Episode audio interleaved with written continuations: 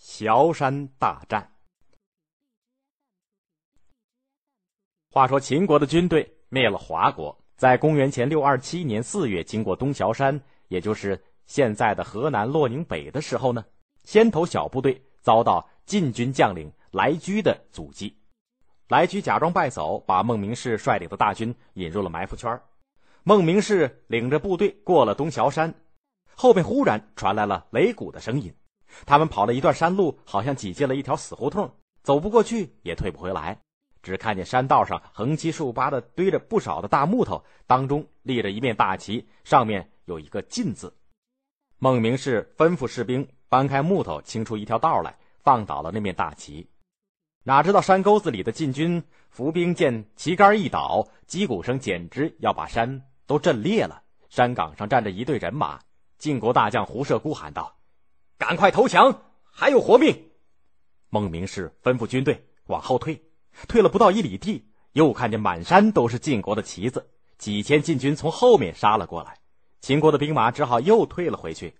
他们前前后后全都被晋军堵住了，只好向左右两边的山上爬。才爬了十几步，就听见鼓声震天，一支晋国的军队在山头上挡着。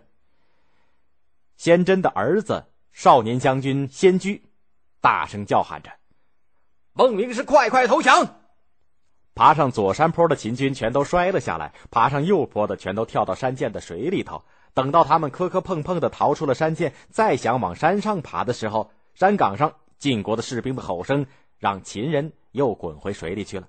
秦国的军队被逼得又跑到乱堆着木头的那里去了。谁想木头堆里搁着引火的东西，晋兵射出带火的箭，乱木头全都烧起来了。秦国将士有的给烧死，有的给杀死，没死的乱成了一团。孟明视对西起树和白乙丙说：“我打算死在崤山了，你们赶快脱去盔甲，逃回去，请主公来报仇。”西起树和白乙丙流着眼泪说：“咱们要死一块儿死。”不久，这三个大将全都被晋军逮住，被装上了囚车。原来呀，晋文公死了以后，正要出殡。晋国的大将先真得到了秦军孟明氏率领大军偷过崤山去攻打郑国的消息以后呢，便请晋襄公发兵埋伏在崤山，等着秦国的军队。等晋军把抓到的秦国的大将和士兵送到晋襄公的大营里，晋襄公穿着校服走出大营来迎接，打算把孟明氏这三个大将弄到太庙里去做祭物。晋襄公的后母文嬴就是秦穆公的女儿怀嬴。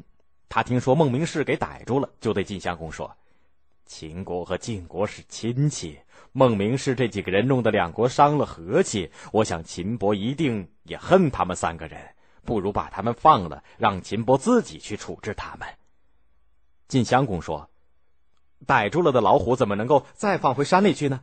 文嬴怕两国的冤仇加深，又说：“你父亲全靠秦国才做了国君，这份情谊可不能忘了。”就这么着，晋襄公把秦国的三个败将给放了。先真听说国君把秦国的败将给放了，赶紧去见晋襄公，怒气冲冲的问：“秦国的败将在哪儿？”晋襄公结结巴巴的说：“母母亲叫我把把把把他们放了。”先真一听，向晋襄公的脸上啐了一口唾沫，说：“呸！将军们费了多少心计，士兵们流了多少血汗，才逮住这三个敌人。”你凭妇道人家一句话就把他们给放了，你不想想放虎归山的祸患？晋襄公擦着脸上的唾沫，后悔不及。大将杨楚甫说：“我去追。”先真对他们说：“你要是追上他们，好言好语的劝他们回来，就是一等大功。”杨楚甫飞也似的追了上去。孟明氏、西起树、白乙丙一直跑到黄河边，回头一瞧，有人追来了。他们瞧见一只小船停在黄河的边上，赶快跳到了船上。船舱里出来一个打鱼的，不是别人，正是秦军的将军公孙支。原来呀，简叔送走了儿子他们以后，让百里奚私下里请公孙支预备了船只，在河东接应。这会儿，公孙支看见三个人上了船，就立刻叫人开船。小船刚离开了河边，杨楚甫就赶到了，大声嚷道：“将军慢点儿！”我们主公忘了给你们预备车马，叫我追上来送给将军几匹好马，请你们收下。孟明视向杨楚甫行了行礼，说：“蒙晋侯不杀之恩，我们已经万分感激，哪儿还敢接受礼物？要是我们回国以后还有活命的话，那么再过三年，我们理当到贵国来道谢。杨楚甫眼巴巴的瞧着那只小船飘飘摇摇，越去越远了。秦穆公听说三位将军空身跑来，穿着孝衣，亲自到城外去迎接。孟明视他们三个人跪下请他治罪，秦穆公连忙把他们扶起来。反而流着眼泪向他们赔罪说：“当初没有听简叔的劝谏，这全是我不好。”这以后，孟明氏等三个将军两次请求秦穆公让他们领兵去报萧山之仇，但是两次出兵都失败了。公元前六二四年，秦穆公率领孟明视等人预备了五百辆兵车，拿出大量的钱帛，把士兵的家属全都安顿好了，第三次去攻打晋国。大军出发那天，秦国城里的男女老少全都来送行。这次出兵，秦国打败了中原的霸主晋国，西边有二十多个小国和西戎部族也都归属了秦国。秦国扩张了一千多里的土地。